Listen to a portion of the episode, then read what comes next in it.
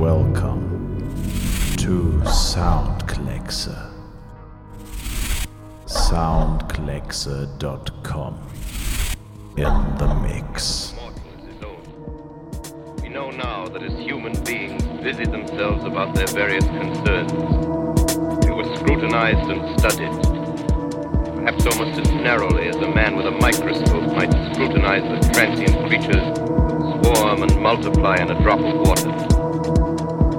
Infinite complacence, people went to and fro over the earth about their little affairs, serene in the assurance of their dominion over this small, spinning fragment of solar driftwood, which by chance or design, man has inherited out of the dark mystery of time and space.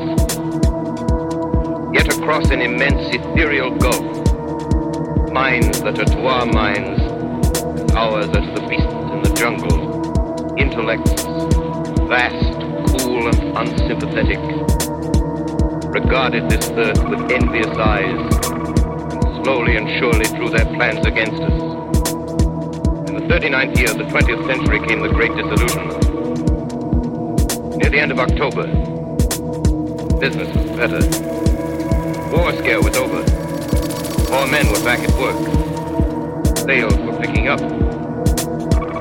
This particular evening, October 30th, Crosley service estimated that 32 million people listening in on radios. change in temperature. A slight atmospheric disturbance of undetermined origin is reported over Nova Scotia, causing a low pressure area to move down rather rapidly over the northeastern states, bringing a forecast of rain accompanied